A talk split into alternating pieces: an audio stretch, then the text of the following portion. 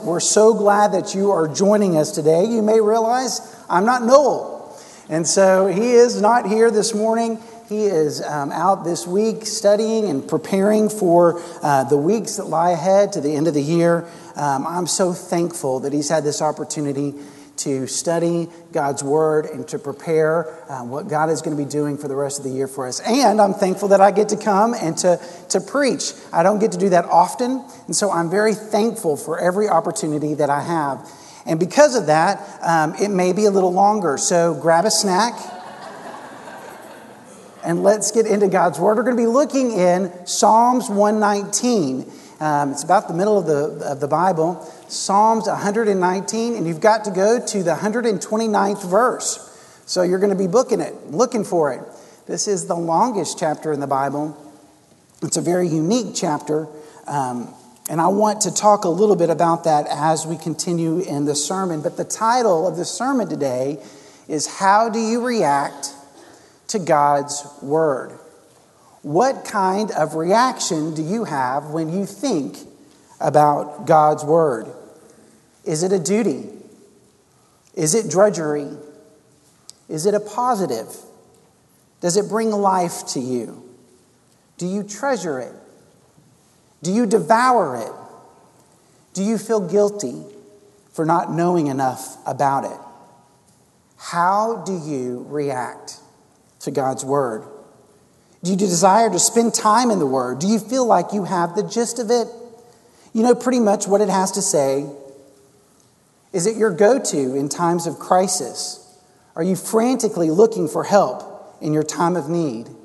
But when things are going well, it just sits on a shelf. It's a resource book for you to look at later. Or is it a book that you strive to heed and obey? And learn how to live in a way that honors God. How do you react to God's Word? There are many reasons why people strive to obey God's Word. Fear of being punished. To secure a blessing from God. Because they love God. But the longer that we read God's Word, the more wonderful it becomes. And the more we understand this great gift that God has given us in His Word. We begin to see the truth of God's Word lived out among us and in us. You see, God's Word is so amazing. We can experience the beauty of it, the harmony in it, the power of God's Word, His revelations, practical wisdom that comes from it. The more that we read God's Word, we realize that we cannot rely on our own thoughts and our own wisdom.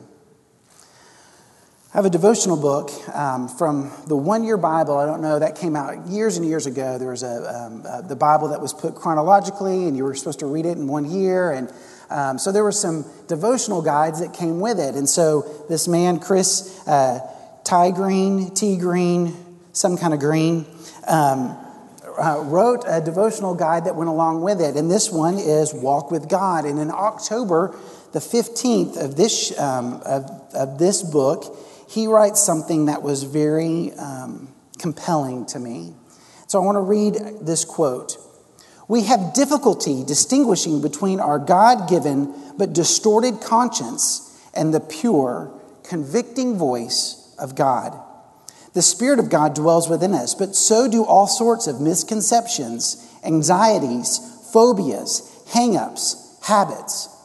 When we think we hear His voice, is it a matter of godly revelation or is it our psychosis? In our discernment, there is a fine line between the two. In the reality of His kingdom, there is an unbridgeable division between them. We must learn to tell the difference. That is why a strict adherence to God's Word is paramount. As our minds go through this renewal process, this transformation from old, worldly ways of thinking to grasping and embodying the deep mysteries of the now revealed kingdom of God, we must saturate them in His words. His teaching must become the very first set of criteria used in our decision-making. His wisdom must become the fire that melts us, and that molds and shapes us. God's word is so important.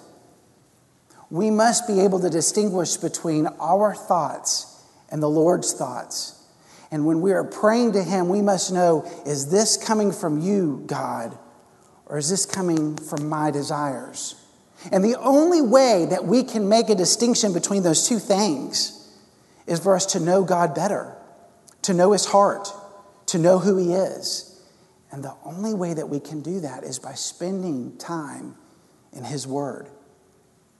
And so it's paramount that we take the time, that we take the energy, and that we spend time in his word. It's a habit. It's a discipline. But it's not easy. I'm sure all of us have experienced great periods of success where we've been in his word every day. And there's been times that we've been in the desert and we have not touched his word in a while. So how? How do we encourage ourselves and others to spend time with the word that changes our lives, that draws us closer to God who loves us, that can change the very nature of who we are, to be more like him, to be reminded of God's saving grace in his Son? How can we have success? And so, as we begin to read the Word and open and obey the Word, and we're transformed by the Word, we begin to realize that God has given us an incredible gift. And the psalmist is wanting to help us be successful. And so he gives us kind of a chain reaction of things and building blocks. As we begin to read the Word, more and more things happen, and it solidifies our desire to be in his Word. So I want us to look at this passage. It begins in verse twenty-nine, and many of your verses will begin with a letter, uh, a Hebrew letter right above verse twenty-nine that says, pay. And there's the Hebrew, um, my Bible actually has the... Um, the Hebrew alphabet written out. And this chapter is broken up into um, groupings or, um, like in a song, verses um, given to each letter of the alphabet. There's twenty-two letters in the Hebrew alphabet, and each one of them is talking about the importance of God's Word. Um, you may remember in the second alphabet, which is, which is Beth, and in that it says, how can a young man keep his ways pure? By hiding God's word in his heart. Uh, you may remember um, a little bit later on, thy word is a lamp unto my feet and a light unto my path. That's also another verse or chorus um, of this psalm. And so here we are at pay. And so that letter um, actually represents the word mouth. Um, it follows the letter ayin, and that letter stands for eyes. So the Hebrew reader would imply, not only do I read God's word, but your word is spoken over me, and I open my mouth to take your word in as food for the soul.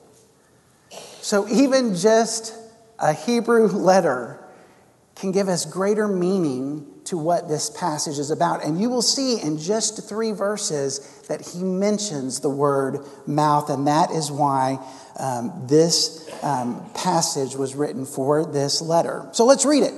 Verse twenty-nine, your decrees are wondrous, therefore I obey them.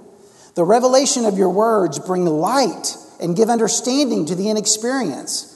I open my mouth and I pant, because I long for your commands. Turn to me, be gracious to me, as is your practice towards those who love your name. Make my steps steady through your promise. Don't let any sin dominate me. Redeem me from your human oppression, and I will keep your precepts. Make your face shine on your servant. Teach me your statutes. My eyes pour out streams of tears, because people do not follow your instruction.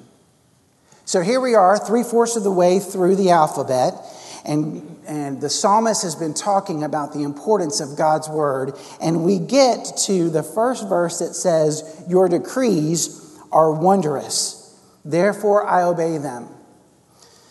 So we see in this chain reaction, simple things. If you're taking notes, there's a couple of blanks that you fill in, and the first blank is wonder leads to obedience. Have you ever been reading God's word and then you apply God's word to your life and it actually works? And God just becomes greater and more amazing because his principles are true. I remember I was having some problems when I was a kid, um, and there was just some fighting that was going on at school, and my mom directed me to the, the passage that says, "A soft answer turns away wrath." And it worked. It calmed the situation down. I remember several times in high school and in college when I was having to make some decisions and I didn't know where to go. And I was advised to go to Proverbs three, "Trust in the Lord with all your heart. Lean not on your own understandings. In all your ways acknowledge him, and he will make your path straight." And so I got on my knees and prayed and said, "Lord, please help me. I don't know the path I'm supposed to take. I don't know the direction.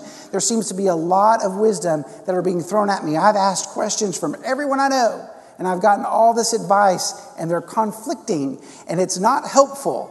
And so I'm on my knees praying, Lord, just help me know the way to go." And this passage came to my mind, "Trust in the Lord with all your heart. Lean not on your own understandings." So as I prayed to the Lord, as I spent time in his word, an answer became clear. The path became straight. And man, I was in awe that a God who created all things cared that much about this little decision that he would help me, help me walk faithfully with him. I think about the passage in Peter, "Cast all your cares on him because he cares for you." And things seem so overwhelming and so difficult. And I just felt like there was no way to see the light at the end. And I just fell down and just cast all my concerns upon the Lord. And wasn't it amazing? Haven't you done this before? When you get up from that prayer and just the weight of the world had been lifted. Because you know that God cares for you. When we read God's word and we apply it to our lives and we see it actively changing us, it creates wonder. It creates a reality that God is so much bigger than we can possibly imagine. And we begin to know that this God, who is so amazing, cares for us. How can we not want to obey him? See, wonder, amazement of who God is, draws us to obedience. And so it's important for us to look at God's word, to see it and test it and see that it is true.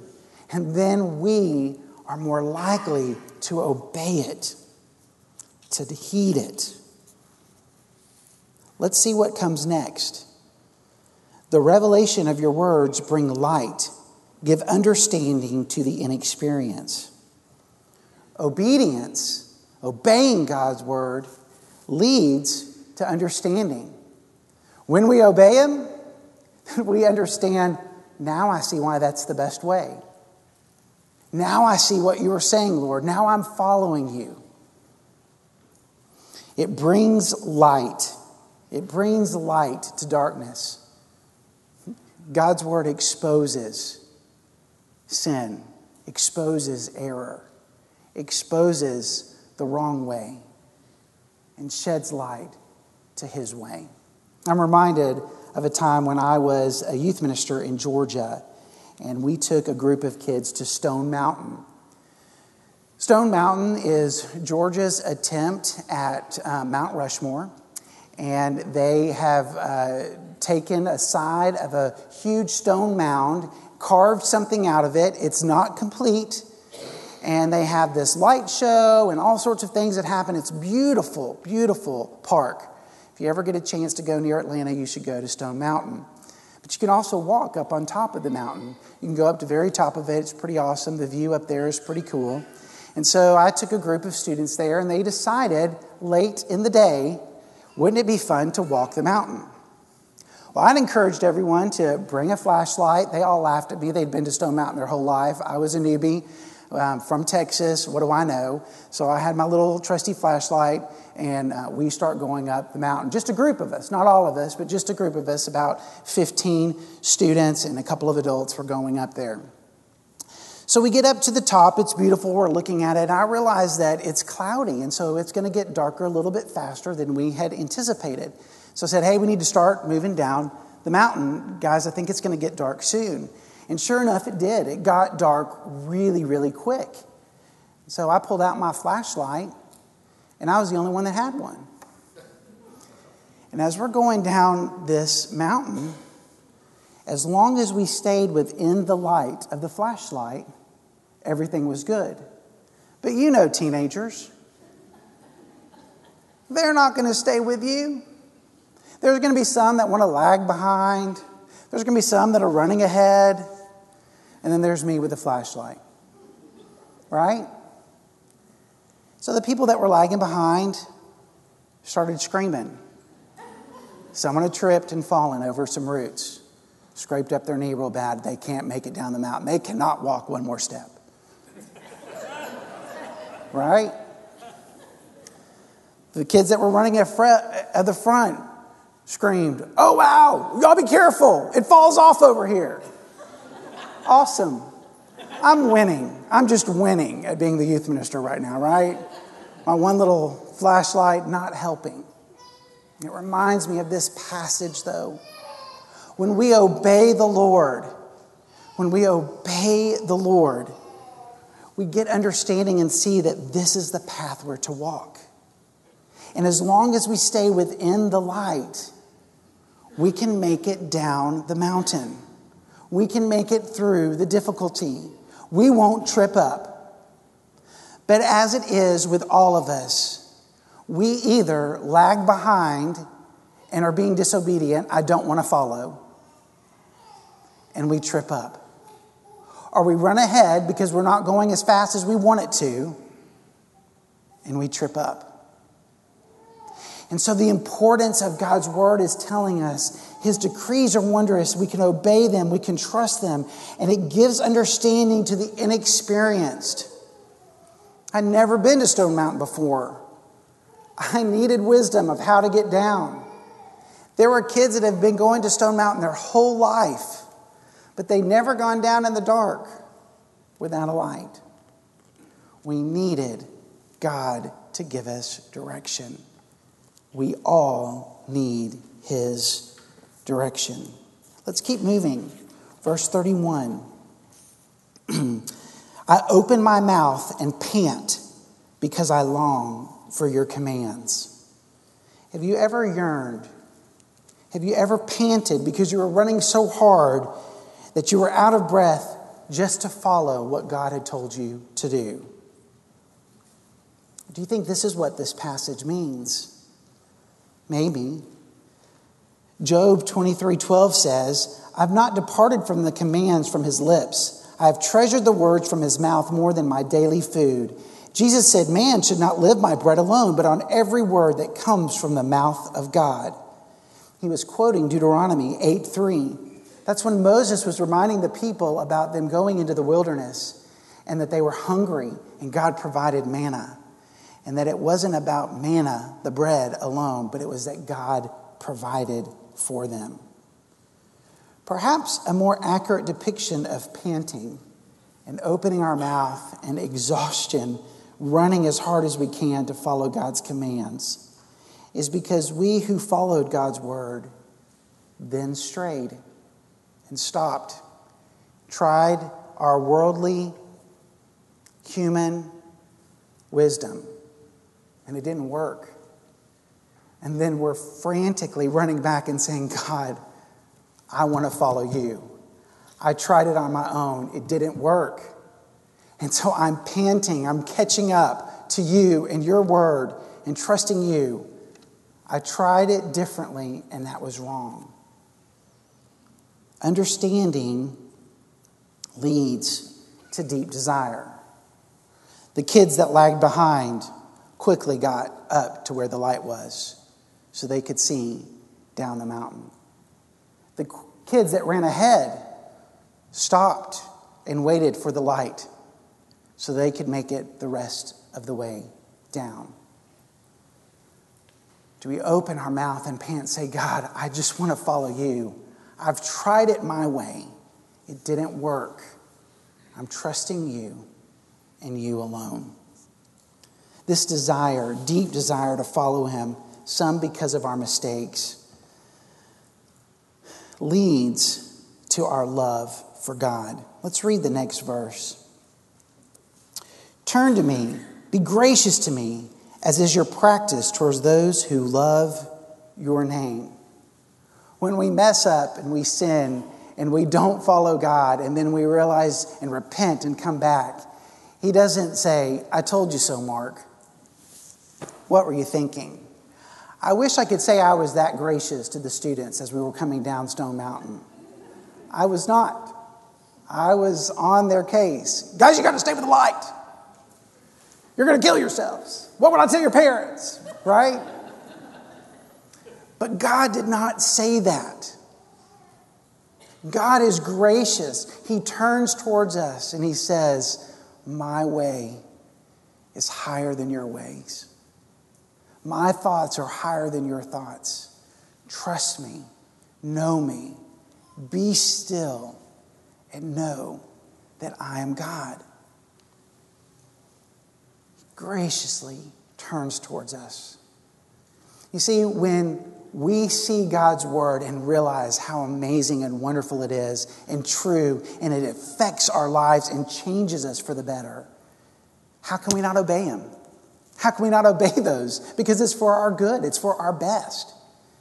And when we do that, then we begin to see the light dawns and we begin to see, understand God's ways really are better. The more and more I read his word, the more and more I follow after him, the more and more I discover it's true. I can hold on to it. I can trust this. And then when I veer off path and choose my own way and realize that was the biggest mistake, and I run back to God, he's so gracious to me. How can I not love a God who says, you're my son, you're my child?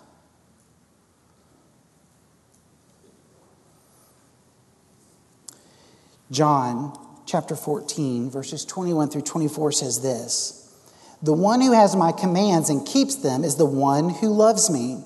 And the one who loves me will be loved by my Father. I will also love him and reveal myself to him.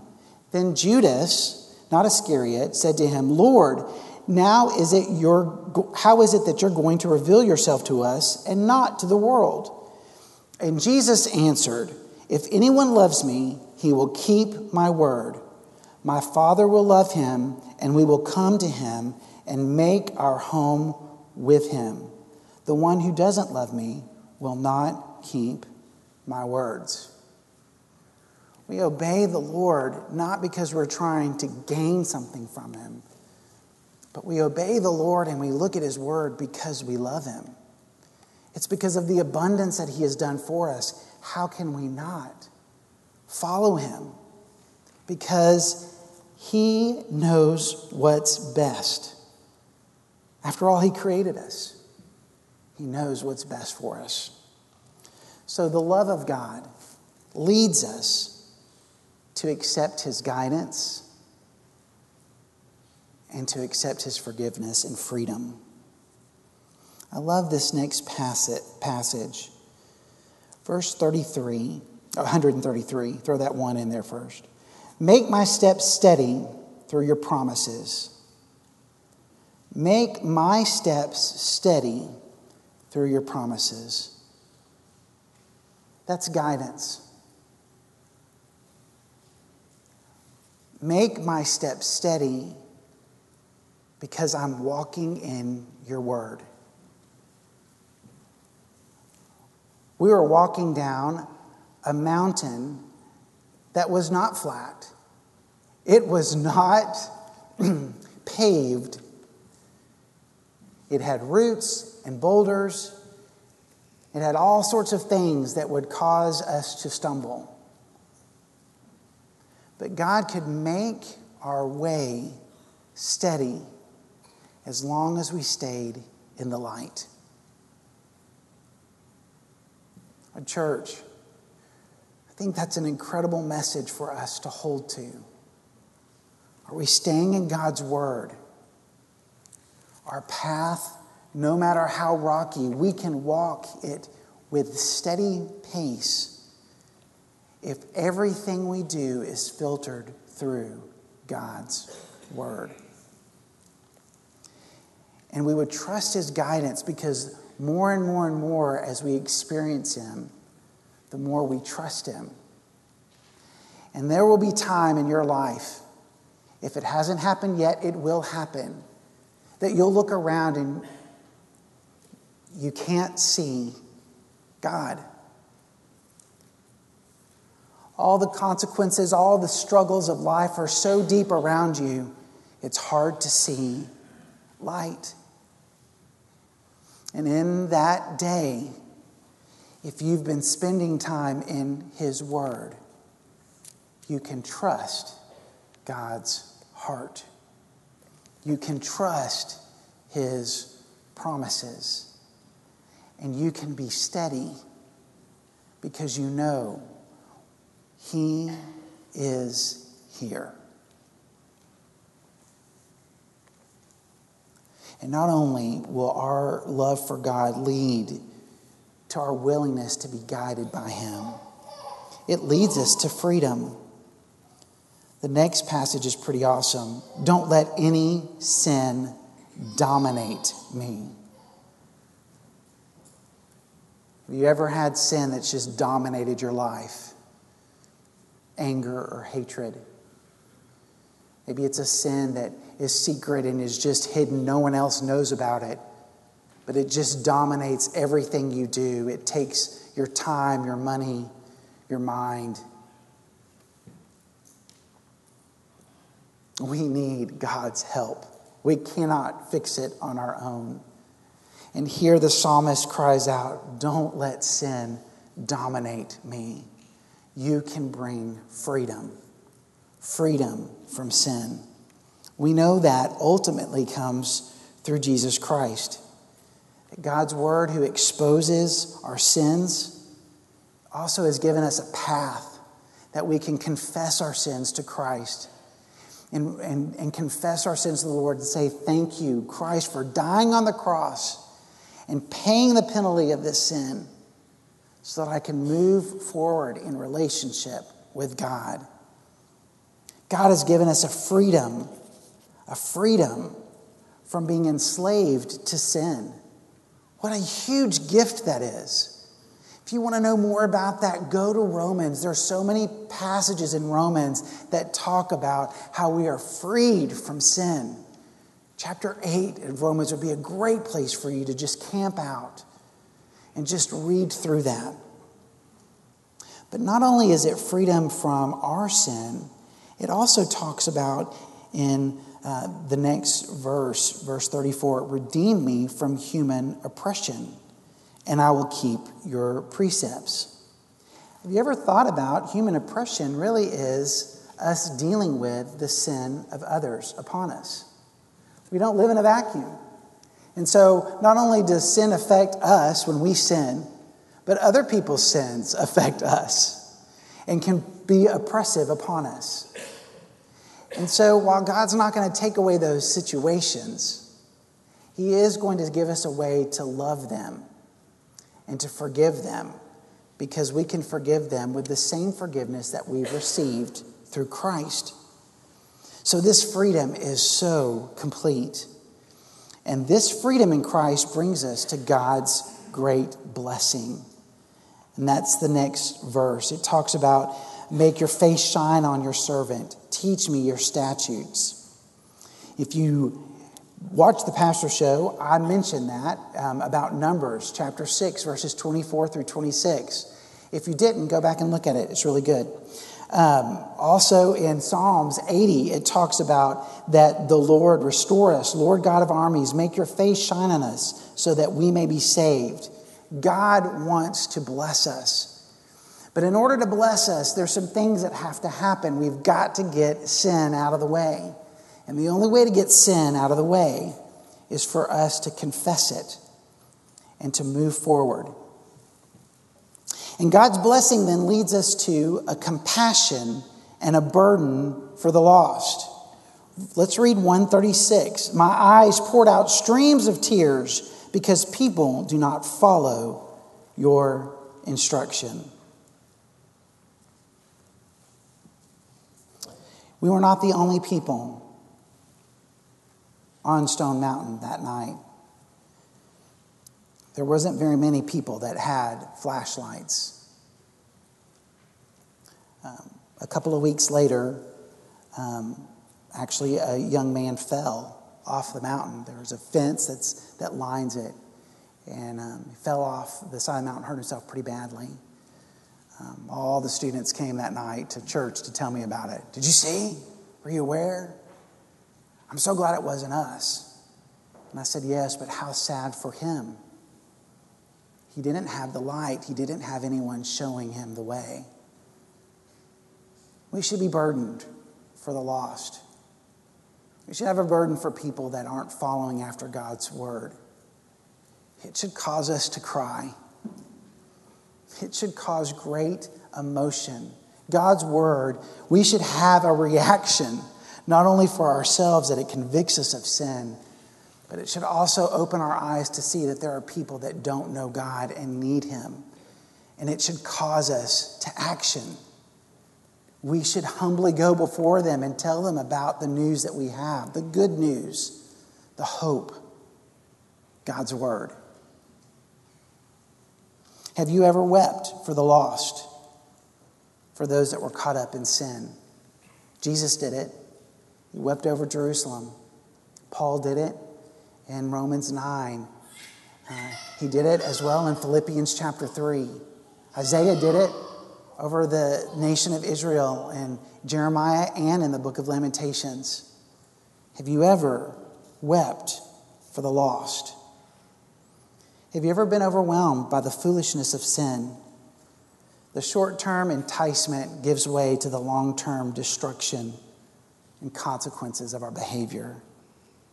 Have you seen a loved one or people at work or maybe in your neighborhood that are struggling because they're just not following after God's word? If they only knew. Have you known someone who claimed to be a Christian, but they have little to no regard of God's word? They continue to live in sin without conviction or desire to repent and turn back to God. First John one, nine and ten says this. I'll start with verse six. If we say we have fellowship with him, and yet we walk in darkness, we're lying and are not practicing the truth. If we walk in the light as he himself is in the light, we have fellowship with one another, and the blood of Jesus, his son, cleanses us from all sin. If we say we have no sin, we're deceiving ourselves, and the truth is not in us. If we confess our sins, he's faithful and just to forgive us our sins, to cleanse us from all unrighteousness. If we say we have not sinned, we make him a liar, and his word is not in us. So how do you react to God's word? There are many ways to react wrongly. But the psalmist has given us a guide, a chain reaction of sorts, to interact with God's word. How we approach the Bible with wonder and awe. We have to take a step of faith. And as we read his word, trust him and step out, believing that he is who he says he is, and his word is true. Because faith comes by hearing, and hearing the word of God. and we must confess our sins. That's something that we have to do each day. It's not something that you do once and accept Christ as your Savior and then you never have to confess a sin again. We have to continually go to God's Word and say, where is it that I'm not living with you, honoring you? And can you help me cut that out so that I can walk in harmony with your Word and your Spirit? We have to be willing to do that. Twice in the New Testament, the Word of God is used um, with the analogy of being a sword. Ephesians and the armor, um, the, the armor of God, it's the only offensive weapon. And then another time in Hebrews, Hebrews chapter four, verses twelve through thirteen. For the Word of God is living and effective and sharper than any double-edged sword. It's penetrating as far as the separation of soul and spirit, joints and marrow.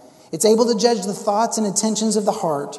No creature is hidden from him, but all things are naked and exposed to the eyes of him whom we must give an account. God's Word exposes sin in our hearts, and that should convict us. But don't lose heart. Keep reading. Therefore, verse fourteen, since we have a great high priest who has passed through the heavens, Jesus, the Son of God, let us hold fast to our confession that I'm a sinner and I need a Savior, and the only one who saves is Jesus. That's our confession. I added that so you knew what that was. For we do not have a high priest who is unable to sympathize with our weaknesses, but one who's been tempted in every way as we are, yet without sin. Therefore, let's approach the throne of grace with boldness so that we will receive mercy and find grace to help us in our time of need. God's Word convicts us of sin. This is true. And then in humility, we approach the Lord and say, we need you. We need a Savior. You're the only one that can save us from this mess. And then, only then, can we then turn to our neighbor and say, we have a word of hope for you. Not because we're perfect. Christianity does not mean perfection. Christianity just means that we know who can heal us when we are broken. And that is the Lord. And so we turn to those people and we say, I'm weeping because God's Word is where you can find rest, where you can find peace, where you can find hope, that you can walk steady through any part of life when you're walking on the promises of God. So, oh church, let us not forget that the most important thing that we can do is to know His Word. Because when we know His Word, we know His heart. And when we know His heart, how can we not obey Him? How can we not walk in His ways? How can we not love those around us? His Word changes our very lives. Today, maybe as you've been listening, you've had to ask the question, do I really love God's Word? Does it really bring life to me? Maybe you've discovered that no, but you want it to. Today, there's some things that you can do. Maybe you need to start a relationship with the Lord, very beginning. Just ask Christ into your heart. Let Him be Lord and Savior of your life. There will be ministers down at the front that would love to talk with you about that this morning. Don't delay. Maybe you need to commit to reading God's Word.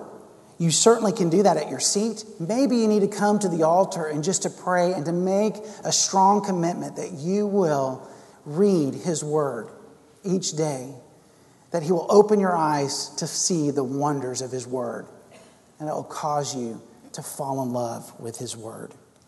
Maybe you're carrying a burden for someone who's not trusting God in His Word, and you just need to come to the altar and pray for that person. There's so many ways for you to engage in the invitation today, whether at your seat or here at the altar. Don't let the invitation of God calling you to relationship with Him go without you answering it. Let's pray. Father God, thank you so much for this day. Thank you for giving us an opportunity to look at your Word, to be challenged by it, to be reminded that you love us so deeply. That this really is a book not of rules, but it really is an invitation and a letter to us. A letter of love saying you care and created us and you know the best way for us. Father, I pray that you would open our hearts and our minds, that we would respond in the way that you're calling us to without delay. In your son's name we pray. Amen. Would you please stand?